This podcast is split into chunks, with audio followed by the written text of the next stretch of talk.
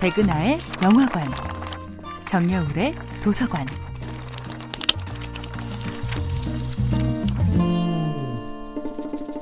안녕하세요. 여러분들과 쉽고 재미있는 영화 이야기를 나누고 있는 배우연구소 소장 백은하입니다.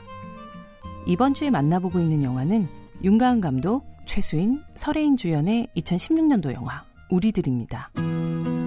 영화 우리들을 연출한 윤가은 감독을 유년 시절을 그려내는 마스터라고 불러도 과장이 아닐 것입니다. 2009년 첫 영화 사루비아의 맛 그리고 손님 콩나물 등의 단편을 거쳐 장편 우리들과 우리 집까지 윤가은 감독의 영화에는 늘 어린 소녀들이 주인공입니다. 단편 콩나물은 할아버지의 제삿날 엄마의 콩나물 심부름을 받고 생애 처음 혼자 집 밖을 나선 7살 소녀 보리의 모험 가득한 하루를 그리고 있습니다.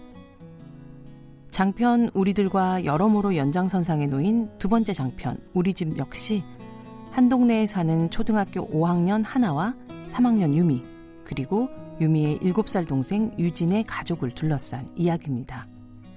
윤가은 감독은 어린 배우들에게 고정된 대사가 쓰여진 대본을 외우게 하지 않습니다.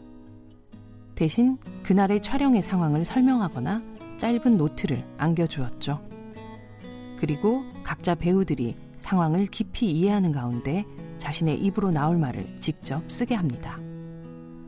그렇게 본인의 입으로 나온 이야기로 토론하고 몰입하는 가운데 만들어진 영화는 어떠한 유려한 필제의 시나리오 작가도 만들어낼 수 없는 생동감 넘치고 반짝이는 순간들로 가득하죠.